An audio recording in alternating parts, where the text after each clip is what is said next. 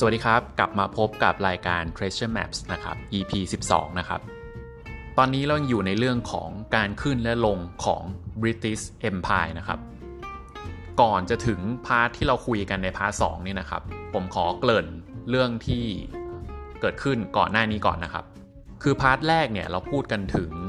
สนธิสัญญาแวร์ซายนะครับ ซึ่งตอนนั้นเนี่ยผู้แพ้สงครามเนี่ยจำเป็นจะต้องจ่ายหนี้ก้อนใหญ่ใช่ไหมครับ ให้ ผู้ชนะสงคราม ถือเป็นค่าชดเชยที่ทำให้เกิดสงครามอะไรประมาณนั้นนะครับ ซึ่งตอนนั้นเนี่ยเยอรมันเนี่ยก็จำเป็นที่จะต้องจ่ายหนี้ก้อนใหญ่ คืนให้กับฝ่ายสัมพันธมิตร ตรงส่วนนี้อาจารย์แวนแกก็มาวิเคราะห์ให้ฟังนะครับ ว่าไม่รู้จะจงใจหรือไม่จงใจแหละ เยอรมันเนี่ยในฐานะที่ตัวเลขมันเป็นตัวเลขอยู่ในกระดาษใช่ไหม เพราะนั้นเนี่ยเขาก็เลยเหมือนจงใจที่จะเหมือนทำให้ไอ้เงินของเขาสกุลเงินเยอรมันของเขาเนี่ยมันเกิดแบบเงินเฟ้อรุนแรงหรือที่เรียกว่า hyperinflation นะครับเพื่อที่จะว่าพอเงินมันถูกแบบว่าทำให้ย่อส่วนให้มันเล็กลงนะครับด้วย hyperinflation เนี่ยเขาก็จะจ่ายหนี้ได้น้อยลงครับ ซึ่งตรงนี้เองครับผมก็เสริมกับอาจารย์แวนแกไปว่า พอมันเป็นอย่างเงี้ยทำให้ในช่วงนั้นเนี่ยเวลาเรากินข้าวครับ คือเราจะต้องจ่ายเงินก่อนครับ เพราะว่าก่อนที่เราจะกินข้าวกับหลังที่จะกินข้าวครับอัตราเงินเฟ้อเนี่ยมันทำให้ราคาข้าวมันเปลี่ยนไปละรวมถึงเวลารับเงินเดือนด้วยครับ ตอนช่วงนั้นเนี่ยมันก็จะมีเงินเดือนแบบว่าต้องจ่ายครึ่งเช้าครึ่งบ่ายครับ เพราะว่าครึ่งเช้าเนี่ยอาจจะเป็นอัตราเงินเดือนแบบหนึ่งใช่ครับจริงๆไม่เรียกว่าเงินเดือนแล้วเนาะมันต้องเป็นเงินรายวันแล้วเนาะครึ่งเช้าเนี่ยจะเป็นอัตราเงินแบบหนึ่งครึ่งบ่ายนี่ก็เป็นอีกแบบครับ แต่ก็เพราะแบบนี้ครับทำให้เยอรมันเนี่ยใช้ไฮเปอร์อินฟลชันในการหลุดหนี้ที่จะต้องมาจ่ายให้ฝ่ายสัมพันธมิตรได้ครับ แล้วระหว่างที่หลังจากที่เกิดเรื่องนี้ขึ้นมาเนี่ยเยอรมันก็สะสมตัวทรัพยากรของตัวเองครับแบบเหมือนให้หนักเลยครับ อีกฝั่งหนึ่งครับของฝั่งญี่ปุ่นครับเขาก็เริ่มมีเทคโนโลยีอะไรของตัวเอง แล้วก็เริ่มขยายอำนาจของตัวเองครับก็เลยกลายเป็นภาพ ของเยอรมันและญี่ปุ่นนะครับเข้าสู่สงครามโลกครั้งที่ 2 แล้วตรงส่วนนี้เองครับก็ทำให้บริษัทเคมีเยอรมันนะครับ ซึ่งก็เป็นอาวุธหลักในการทำสงครามในสมัยนั้นนะคือขึ้นมามีอำนาจนะครับ ซึ่งบางบริษัทเนี่ยถึงจะมีการแตกมีการควบรวมมีการอะไรกัน ก็ยังเป็นบริษัทที่ยิ่งใหญ่อยู่ณปัจจุบันนะครับ โอเคครับ เราเกริ่นเรื่อง British Empire กัน แค่นี้นะครับ คราวนี้เรามารอดูว่าตัว British Empire เนี่ยมันจะเสื่อมอำนาจลงได้ยังไง แล้วมันเหมือนหรือต่างกับอเมริกาที่เป็นอยู่ณปัจจุบันครับ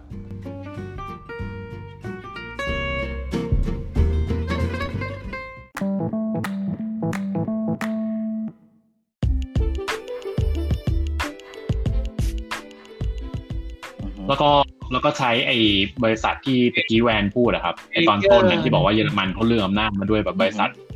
เบเยอร์เบเยอร์เบเยอร์ B A S F โอ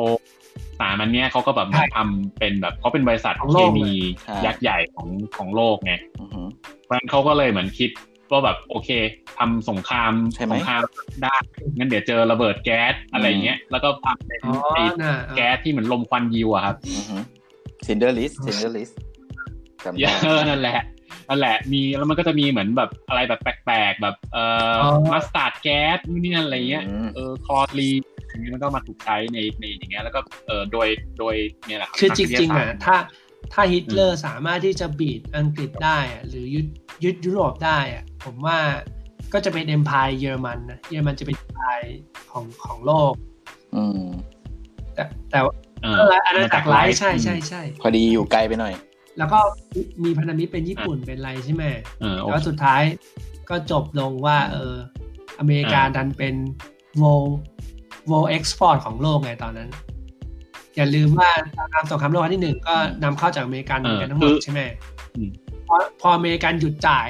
น้ำมันให้ญี่ปุ่นก่อนทั้งตอนนั้นนะแล้วเกิดเกิดเป็นการลบของญี่ปุ่นกับอเมริกาที่มิดเวย์เออ แล้วก็พอหยุดจ่ายให้ญี่ปุ่นก็หยุดจ่ายต้องหยุดจ่ายให้เยอรมันด้วยเพราะเป็นพันธมิตรตอนแรกอเมริกาเขาไม่สนใจสงครามโลกครั้งที่สองไงเขาเป็นกลางใช่ไหมพอหยุดพอหยุดพรวายทรัพยากรให้ก็กองทัพก็เดินต่อไม่ได้ น้ำมันไม่มีรถถังก็เดินไม่ได้เครื่องบินก็บินไม่ได้เงี้ยท้ายก็แพ้อืมอ่าสำคัญเลย อืมอ๋อผมดูหนังอันนี้เพิ่งรู้เนี่ยนี่ความรู้ใหม่ดูหนังเรื่องมิดเวย์มาพอสรุปแล้วจุดจ่ายน้ำมันก่อน พอญี่ปุ่นอะมันไปโจมตีฮาวายก่อนอ๋อก็กลายเป็นคีย์ไปอืมอ่าแสดงว่าตอนนั้นคืออเมริกันนี่คือแบบเหมือนครอบครองตลาดน้ำมันส่วนใหญ่เลยเพราะว่า ยุโรปก็เพิ่งผ่าน ยุโรปเพิ่งผ่านสเปนิฟูมาเองอะ ช่วงนั้นนั่นมันก็นะ อ่าแล้วแล้วมันจะมันจะไป บรรจบกับภาพที่ผมพูดด้วยนะว่ามันคือการเหมือนแบบปฏิวัติอุตสาหกรรมครั้งใหม่แล้วแบบไออุตสาหกรรมครั้งใหม่เป็นอุตสาหกรรมที่มันใช้ตัวน้ำมันอะพลังงานทุกอย่างอืมไอการปฏิวัติอุตสาหกรรมครั้งที่สองอะ น้ำมันเป็นทุกอย่างตั้งแต่ตั้งแต่เป็นพลังงานจนถึงเป็นยารักษาโรคเลยครับเป็นปุ๋ยเป็นปุ๋ยให้คนกินก็ใช้ก็ก็เราก็ยังใช้ตัวน้ำมันอยู่นะ เป็นเป็นเป็นเป็นผลิตน้ำมันเพราะฉะนั้นตอน สิ่งทุกอย่างที่เราเราเราทำเราใช้อะครับ คือมันเป็นมันทั้งหมดเลย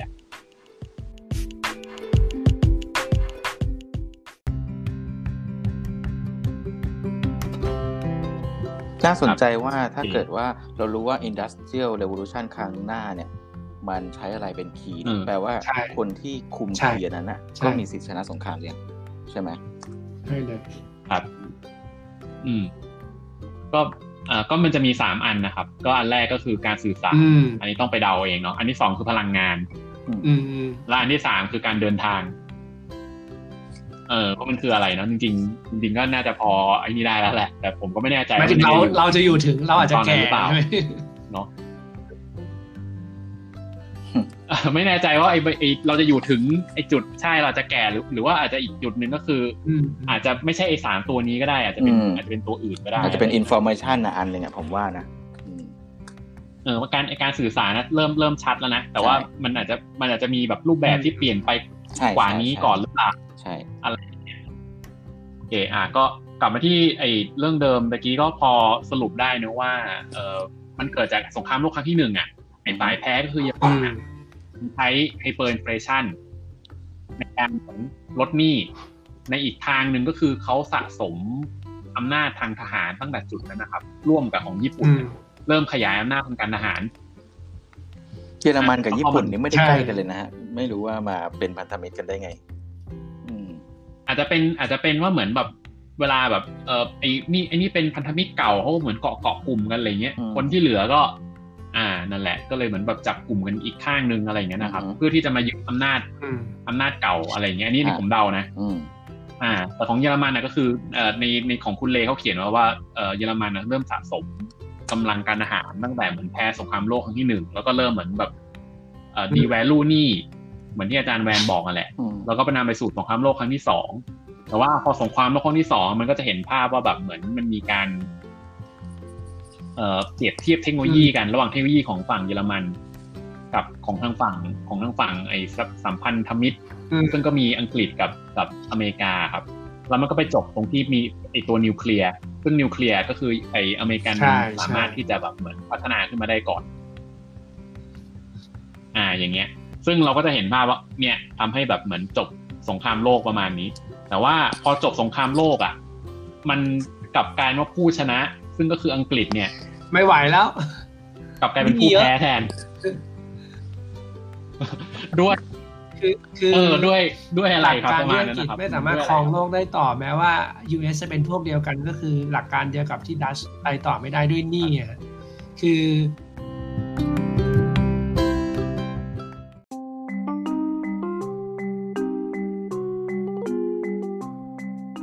ถัดไปเรามาดูเรื่องหนี้ต่อ GDP ของอังกฤษกันครับ เคยสงสัยไหมครับว่างบนะครับที่ใช้ในการทำสงครามเนี่ยมันหนักขนาดไหนครับ ในกรณีของอังกฤษเนี่ยงบที่อัดเข้าไปนะครับในการทำสงครามโลกครั้งที่ 1 ครั้งที่2นะครับแม้ตัวเองจะชนะครับ แต่ว่านี่ยังอยู่ครับ และกว่าจะใช้หมดครับ ก็คือในปี 2000 นะครับ หรืออีกกว่า 50 ปีให้หลังครับ มาฟังอาจารย์แวนพูดถึงเรื่องนี้กันครับ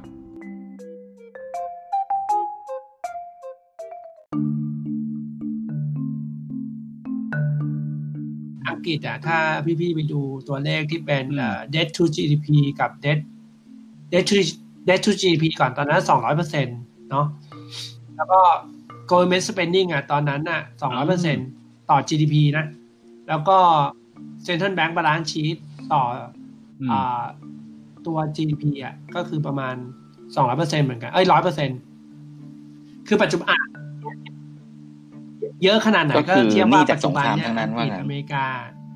ตัว balance sheet ของธนาคารกลางต่อ GDP ประมาณ 20%แต่ตอนสงครามอะคือ 100%แล้ว GDP ในอดีตมันอาจจะเล็กไงแต่ว่านี่มันเริ่มใหญ่กว่าแล้ว อย่างเงี้ย แล้วก็อังกฤษก็แบบมีปัญหาหลังจากสงคราม 19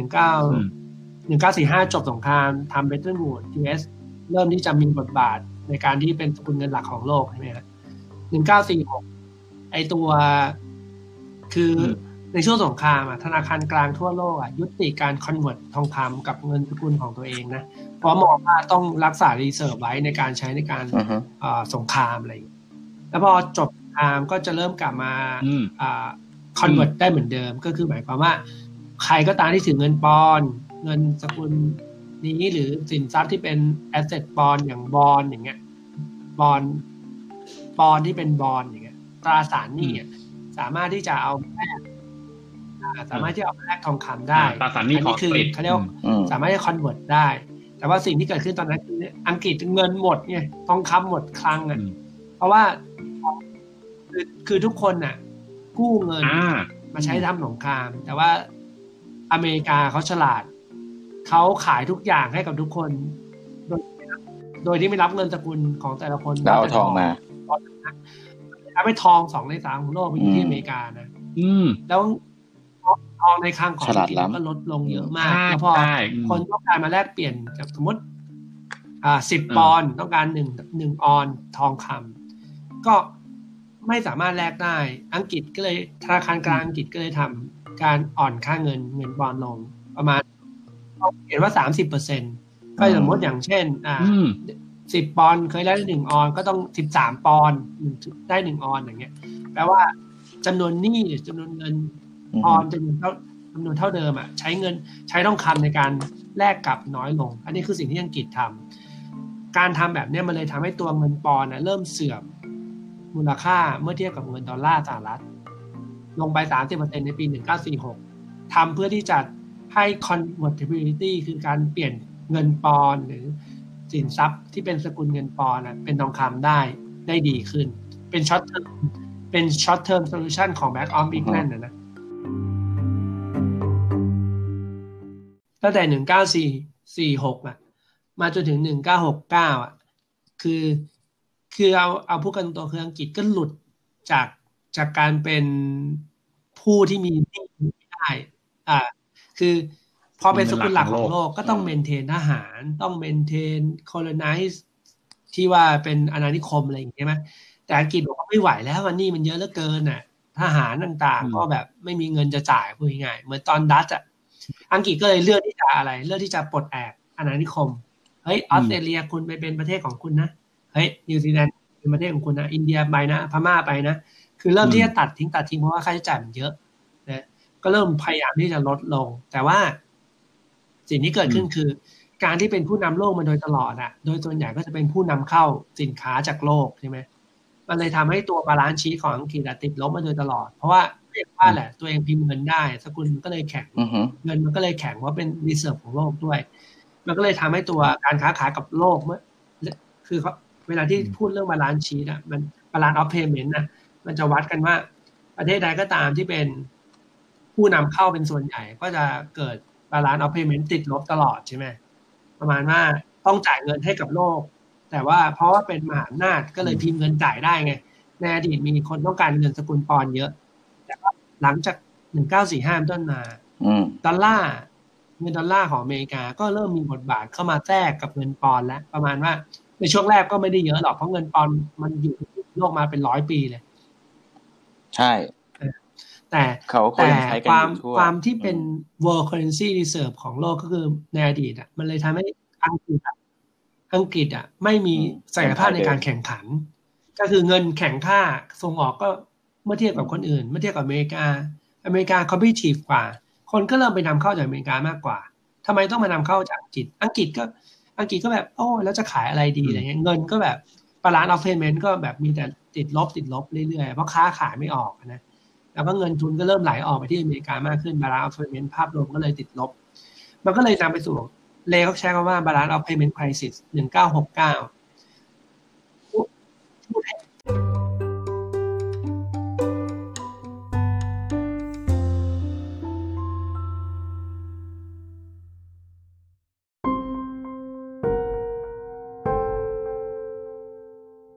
ง่ายก็คือ โดยภาพรวมคือเงิน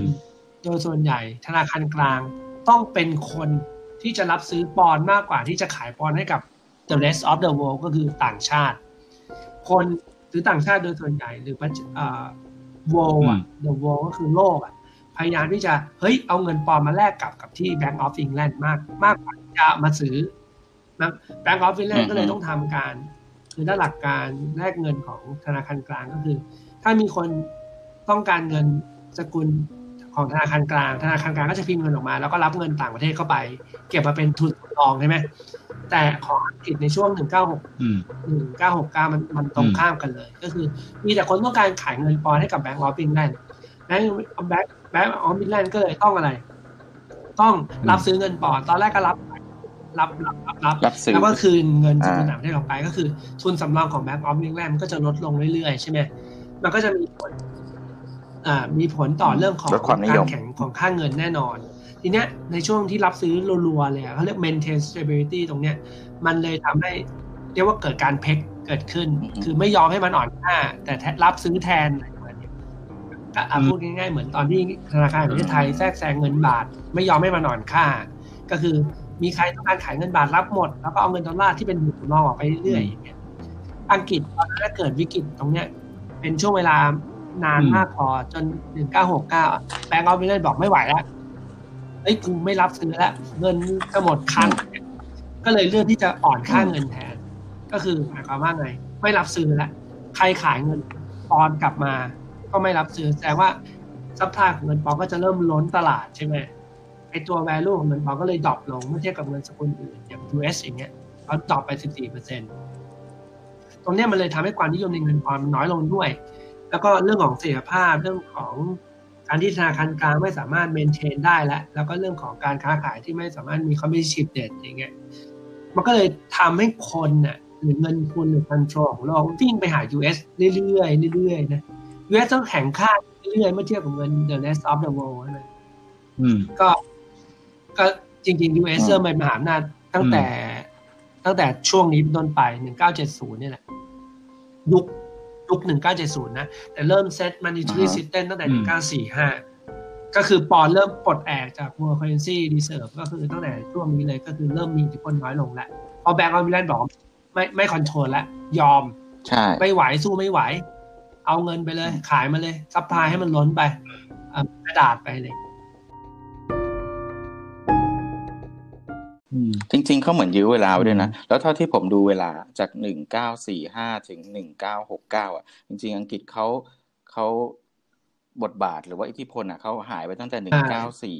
สี่ห้าพวกหลังสงครามแล้ว แต่ว่าใช้เวลาอีกประมาณสิบห้าเกือบยี่สิบปีอะที่กว่าจะเปลี่ยน reserve เป็นอีกสกุลหนึ่งนึงคือมันเหมือนมีโมเมนตัมของมันอยู่ ใช่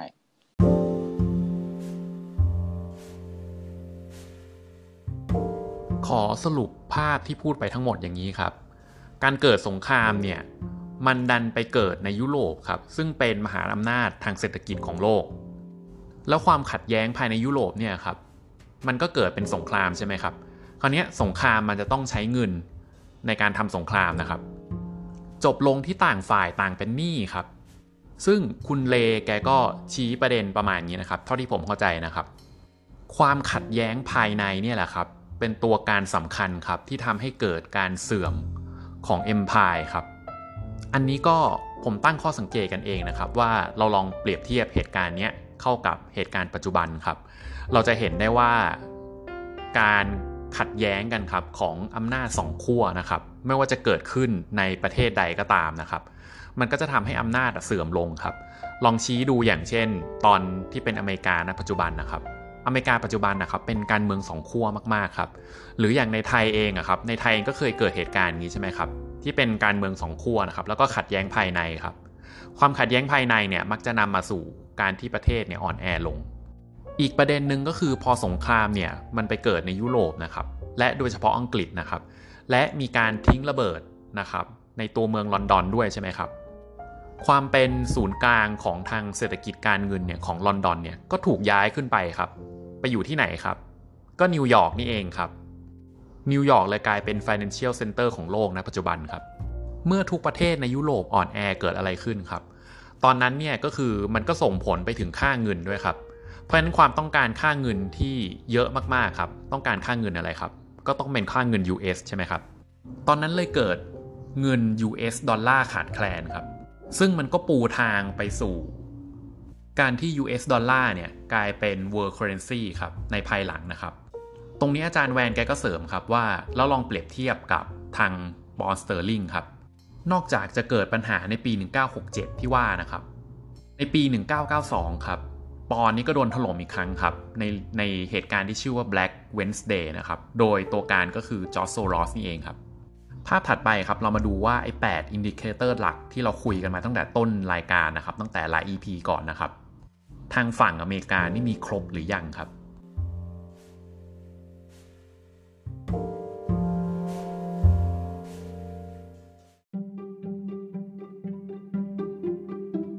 ซึ่งประมาณนี้กับกับเอ่อมันก็กลายเป็นภาพที่ว่าแบบเอ่อไอตัวความเป็น leader อะ มันเริ่มแบบเหมือนย้ายไปอยู่ทางอเมริกาทางฝั่งอเมริกามากขึ้น รวมกับไอตัวแปด indicator ซึ่งเราพูดกันมาทั้งรายการนี้เช่นแบบความแข็งแกร่งของทหารอเมริกาขึ้นแบบเป็นเท่าๆเลยอะใช่แล้วแบบสงครามโลกมันก็เหมือนกับเป็นการโชว์สินค้าเนาะเป็นการโชว์เพลงเนาะเออก็ก็ใช้ฮิโรชิมากับนางาซากิเป็นตัวโปรโมท เนาะว่านี่คือแบบสุดยอดของเทคโนโลยีในการทำลายล้างแล้วนะ ถ้าใครอยากจะหึงอีกก็ว่ามาอะไรอย่างเงี้ย แล้วก็มันก็จะมีไอ้ด้านอื่น ๆ ที่แบบเหมือนเขาก็ปูมาตั้งแต่สมัยตอนสงครามโลกครั้งที่หนึ่งครับ ก็คืออย่างเช่นด้านฟู้ดด้านเทรดใช่ไหมครับ แล้วพอไปได้เป็น financial center ด้วยอะไรอย่างเงี้ยมันก็ทำให้เหมือนตรงเนี้ยแล้วก็ innovation ด้วยใช่ innovation ก็อย่างที่เราพูดตั้งแต่ต้นรายการว่าแบบเอ๊ะทำไมอยู่ดีคือเอ่อมันถูกย้ายมาจาก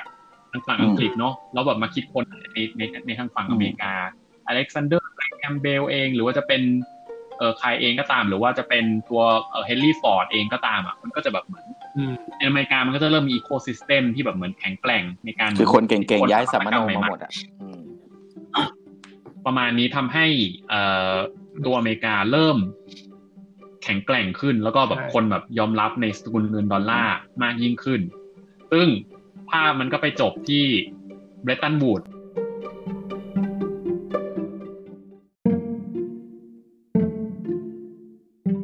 คือระหว่าง 1945 ไปจนถึง 1975 ถ้าเล่าแบบสั้นๆอะ ถ้าพูดถึงฝั่ง US อะอ่า UK เรารู้แล้วมันอ่อนอ่อนแอลงมากเลย US อะก็คือนอกนอกจากตั้ง monetary system ของโลกได้แล้วใช่ไหมฮะ ทุกคนก็เริ่มนับถือแล้ว ยังไม่เท่านั้นยังไม่พอ ก็เริ่มมีการที่จะ เขาเรียกว่าสามไปทำข้อตกลงกับบิทเทนอีแต่ว่าถ้าจะขายน้ำมันซื้อขายน้ำมันต้องเป็นดอลลาร์เกิดปิโตดอลลาร์ขึ้นมา ก็คือเกิดการเพ็กดอลลาร์ด้วยคือ US ทำได้ดีกว่าอังกฤษกับดัตช์ก็คือเรื่องของการ peg ดอลลาร์ด้วยน้ำมันในอดีตอะสองประเทศก่อนหน้าก็คืออังกฤษกับดัตช์ peg ด้วยทองคำอย่างเดียว US US มีทองคำสองในสามอยู่แล้ว ตั้งแต่สงครามโลกที่สองแล้วก็ทำการ peg อีกนิด อีกขั้นหนึ่งด้วยน้ำมันนะอันนี้ข้อที่หนึ่งแล้วก็เพ็ก US ดอลลาร์ด้วย อันนี้ทำเหมือนเพื่อนๆแหละก็คือเพ็ก US ดอลลาร์ด้วยตัว international reserve ของธนาคารกลางทั่วโลก เป็นสามจุดนะมีทั้งน้ำมันทองคำแล้วก็ international reserve และสุดท้าย US US สามารถที่จะสร้าง trust บนประเทศตัวเองได้ด้วยนิวเคลียร์หรือกองกำลังทางทหาร ก็คือเป็นเป็นสี่เมนหลักที่ทำให้ US อะ เรื่องอำนาจขึ้นมา อย่างถ้าพี่ไปดูในอดีตอะ US มันก็ลบไปเรื่อยนะ ช่วงช่วงช่วงที่ Middle East War แถวนั้นนะมันตีเขาไปเรื่อยอะหนึ่งเก้าสิบห้าเป็นต้นมา จนถึงมันไปตีถึงเวียดนามเลยใช่ไหมไม่รู้มาทำเวียดนามอุดการการเมืองชัดที่บอกประชาธิปไตยกับเวียดนามคอมมิวนิสต์อะไรเนี่ยก็มาตั้งฐานทัพมานู่นนี่นั่นขยายอิทธิพลมาถึงเอเชียได้ โดยที่มีข้ออะไรมีเงื่อนไขไงว่าเฮ้ยมานะ เพราะว่าประชาธิปไตยไง เดี๋ยวประเทศไทยจะโดนยึดนะนู่นนี่นั่นก็ว่ารื่อยๆนะก็มาตั้งได้แล้วสุดท้ายก็ใช้เรียกว่า deficit spending ใช้เงินดอลลาร์อย่างมหาศาล พิมพ์เงินแหลกเลย จนฝรั่งเศสเริ่มไม่ไม่เฮ้ยเฮ้ย US คุณมีทองคำมันเนี่ยก็นำดอลลาร์ไปแลกกับหนึ่งเก้าหนึ่งนิกสันก็เลยช็อกโลกเลยเฮ้ย ผมไม่สนละ ผมไม่ให้คุณแลกคือถ้าเป็นประเทศที่กระจอกอะ เป็นประเทศที่แบบไม่มีอำนาจอื่นนอกจากทองคำอะ หรือเป็นประเทศเป็นผู้ค้าขายอย่างเดียวต้องล่มสลายนะ แบบว่าค่าเงินต้องเสื่อมค่าเลย แต่ยูเอสบอกว่าตัดออกไปหนึ่งขั้วเองเป็นหนึ่งเป็นหนึ่งเงื่อนไขในการเพกดอลลาร์คือตัดทองคำออกไป คุณอยากแลกเหรอ ผมไม่มีที่แลกจบไหม ผมมีแค่ปืน ผมมีแค่น้ำมัน ผมมีแค่ international reserve ที่คุณทุกทั้งโลกใช้กันหมด มันก็เลยทำให้ US ก็เลย บูมกลับขึ้นมาได้หนึ่งก็หนึ่งมันต้นมาเกิดคริสิสบ้างแหละ จากที่เม็กซิโกจากที่คือเกือบเกมแล้วแต่ว่าดันมีปืนอ่าประมาณอย่างนั้น แล้วก็มีน้ำมันด้วย เพราะว่าโลกยังคิดค้นนวัตกรรมนั้นทางด้านพลังงานอื่นไม่ได้ ก็เลยต่อมาได้อีกห้าสิบปีจนทุกวันเนี้ยนะ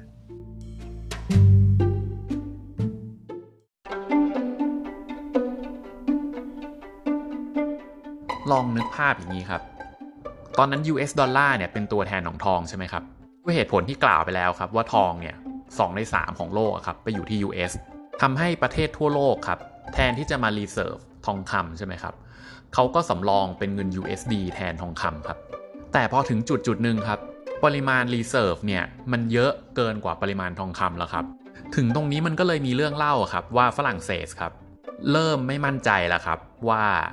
ตัว USD เนี่ยมันจะมี ความสามารถในการไป peg กับทองคำได้ครับเขาก็เลยขนเงิน US ดอลลาร์นะครับที่อยู่ในคลังของเขาเนี่ยขึ้นเรือรบให้หมดเลยครับ แล้วก็เอาเรือรบลำนี้เดินข้ามมหาสมุทรครับ ไปทางฝั่งอเมริกาเลยครับ หมายมั่นว่าจะขอคืนไอ้เงินกระดาษเนี่ยครับ แล้วเอาทองคำกลับมาครับ คือเงินดอลลาร์เนี่ยมันตรึงอยู่กับทองคำใช่ไหมครับ เพราะฉะนั้นเอาเงินดอลลาร์ไปแลกเนี่ยควรจะได้ทองคำกลับมาใช่ไหมครับ แต่อเมริกาครับควรยอมไหมครับ ประธานธิบดีนิกสันครับ ยอมไม่ได้ครับ เพราะว่าการที่ทำให้การที่ให้ฝรั่งเศสทำอย่างเงี้ยมันเป็นการที่ทำให้ตัว US ดอลลาร์เนี่ยมันเสื่อมอำนาจลง สิ่งที่เกิดขึ้นก็คืออสิ่งที่ประกาศตามมาครับก็คือให้ US ดอลลาร์เนี่ยเป็นเงินสกุลหลักของโลกครับโดยที่ไม่ได้ผูกกับทองคำแล้วก็เป็นไปตามที่อาจารย์แวนแกอธิบายให้ฟังเนี่ยแหละครับ อีกภาพหนึ่งครับคุณเรย์แกก็ฉายครับว่าช่วงนั้นมันมีการประชุมหลายครั้งมากครับ ที่หมายมั่นว่าไอการประชุมหลาย ๆ ครั้งที่ว่านี้รวมถึงในตัวในเบรตันวูดด้วยนะครับ เป็นการประชุมที่จะเซต New World Order ครับหรือก็คือการประชุมที่จะเซตระบบใหม่เนี่ยนะครับที่ตัวอเมริกาเนี่ยเป็นศูนย์กลางของอำนาจ แล้วก็เป็นการเซตระบบเครดิตใหม่ด้วยครับ คุยถึงเรื่องประวัติศาสตร์กันมาเยอะแล้วครับ คราวนี้ก็เลยชวนอาจารย์แวนแกคุยเลยครับ วิเคราะห์มาทีครับ อาจารย์แวนว่าตัวหยวนเนี่ยครับมันมีความสามารถที่จะเป็นเงินสกุลหลักของโลกแทนดอลลาร์ได้หรือเปล่าครับ ซึ่งอาจารย์แวนแกว่าไงมาฟังกันครับ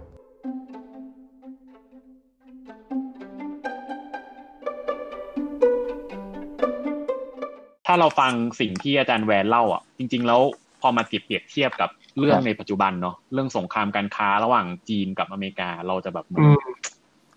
เห็นภาพที่แบบ มันก็ซ้ำๆกันอยู่อย่างเงี้ย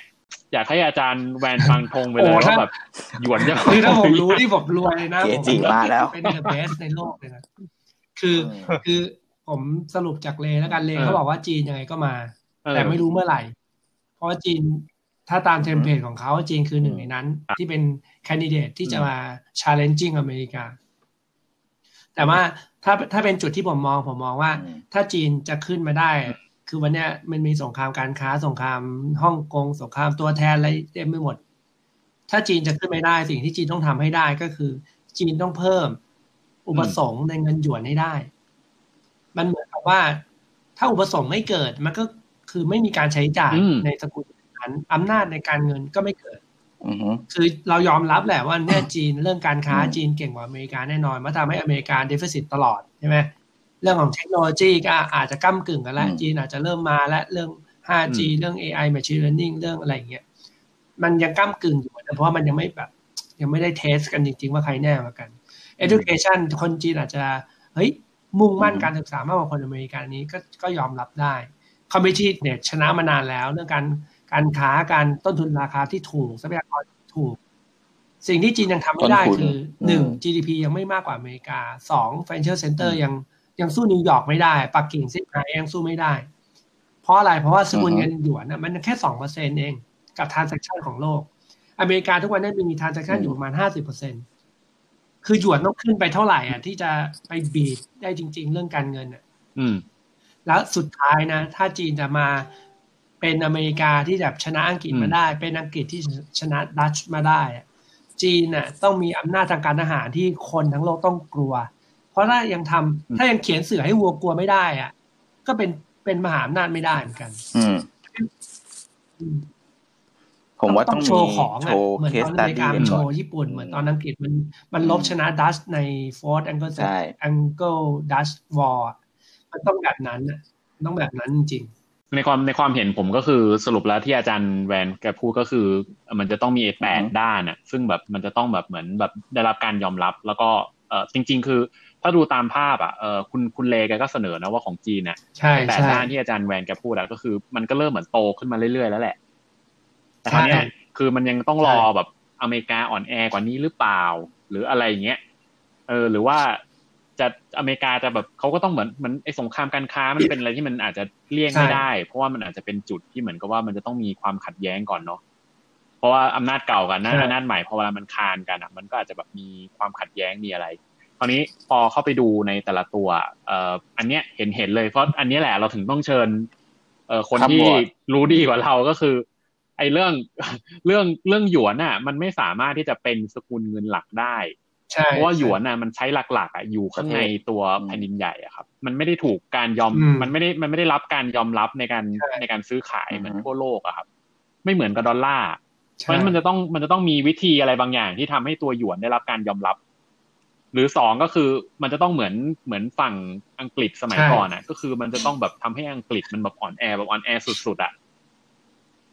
เออเพราะมันก็จะต้องเป็นวิธีใดวิธีหนึ่งโควิด เนี่ยอาจจะเป็นวิธีนั้นก็ได้หรืออาจจะไม่ใช่ก็ได้อีกอีเวนต์หนึ่งที่ให้สังเกตได้เลยก็คือไอ้ Belt Road Initiative อะคือคือถ้าโครงการได้สำเร็จอะหยวนจะเพิ่มเปอร์เซ็นต์ใน transaction ของโลกได้อ่าอืมแล้วก็เรื่องของ เรื่องของไอตัวอินโนเวชันอย่างเช่นปฏิวัติอุตสาหกรรม 4.0 พวกเนี้ยใครเป็นถ้าถ้าถ้าจีนแน่พอที่จะเฮ้ยหัวเว่ย 5G ไม่กลัวแล้ว Google เรื่องของคุณเอ่อหรืออย่างเทคโนโลยี Microsoft Facebook อะไรอย่างเงี้ยจีนก็บอกมีทดแทนหมดอะรถไฟฟ้าจีนก็บอกเออเทสลาเอามาอยู่พวกจีนแล้วกันคือเทสลาเป็นอเมริกันนะแต่ว่าไปผลิตในจีนนั่งงงกัน คือถ้าเขาสามารถปฏิวัติอุตสาหกรรม ต่างๆ ที่มันเป็น next next next industrial revolution ได้ มันก็มีโอกาสที่ทำให้เขาอะเป็นเป็นสร้างความน่าเชื่อถือในสกุลเงินของเขาได้เหมือนกัน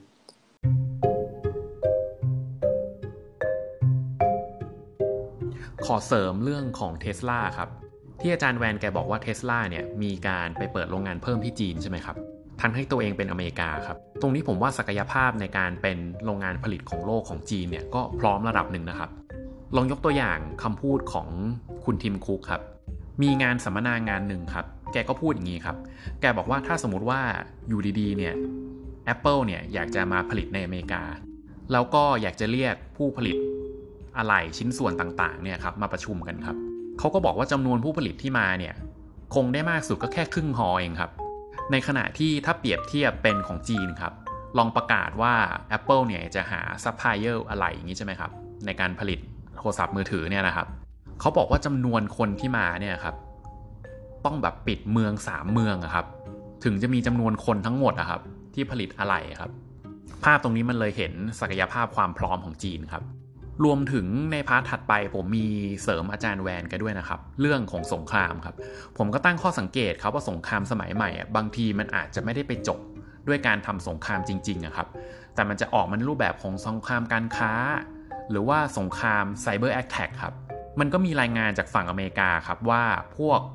สาธารณูปโภคต่างๆครับนึกถึงแบบพวกโรงไฟฟ้าหรือสถานที่สำคัญต่างๆครับ แต่ละปีครับก็จะมีข้อมูลบอกว่าโดนโจมตีทางไซเบอร์ครับจาก ระบุแหล่งที่มาได้ว่ามาจากจีนครับ อันนี้ก็เป็นข้อมูลของทางฝั่งอเมริกานะครับ ในอีกทางหนึ่งเราก็คุยกันด้วยครับว่าถ้าสมมุติว่าจีนจะขึ้นมาได้ เขาจำเป็นจะต้องมี financial center ใหญ่ ๆ ขึ้นมาอันหนึ่งครับ ซึ่งมันก็คือฮ่องกงใช่ไหมครับ ตลาดหางเสงใช่ไหมครับ ซึ่งไม่รู้มันก็เป็นความบังเอิญหรือเปล่าที่ตลาดหางเสงตอนปัจจุบันเนี่ยมันเริ่มแบบมีความไม่แน่นอนสูงละเราก็เลยคุยกันว่ามันมีความเป็นไปได้ไหมที่ การย้าย Financial Center นะครับ อาจจะย้ายไปอยู่ในเกาะใหม่ อย่างเช่นไฮลัมอะไรเงี้ยครับ ในอีก 10-20 ปีข้างหน้าหรือเปล่าครับ ในอีกทางหนึ่งเราก็คุยกันเรื่องศักยภาพในการลบของจีนครับ ผมก็เล่าให้ทางอาจารย์แวนแกฟัง แล้วก็ทางหมออมแกฟังครับว่า ตอนนี้ทางจีนเขาก็เริ่มมีการเหมือนต่อเรือลบมากขึ้นครับเพื่อเป็นการคานอำนาจนะครับในการทหารครับกับทางอเมริกาครับซึ่งตรงนี้ใครสนใจเรื่องหยวนนะครับ ก็สามารถไปฟังย้อนหลังนะครับ เรื่องดิจิตอลหยวนได้ครับซึ่งทางเพจของอาจารย์แวนแกเอง วิศวกร 2 ลงทุนนะครับ ก็ทำเรื่องนี้ครับ ก็มีการวิเคราะห์เรื่องนี้ขึ้นมาครับ ส่วนทางรายการ Treasure Maps เรานะครับ ก็จะมีตอนหนึ่งซึ่งก็วิเคราะห์เรื่องนี้เหมือนกันครับ ก็ลองย้อนหลังกลับไปฟังได้ครับ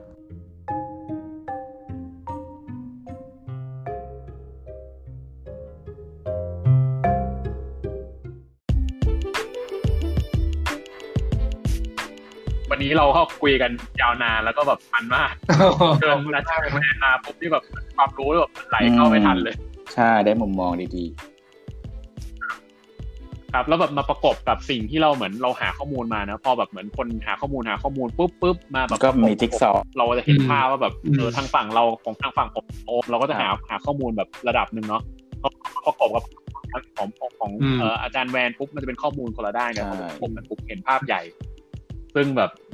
ยอดมากครับ ก็วันนี้ขอบคุณนี้อาจารย์แวนมากแล้วก็ของผมก็ในอนาคตมีโอกาสอีกก็ไว้จะเชิญมาใน topic ใหม่ได้เลยได้เลย ครับ ครับผมครับ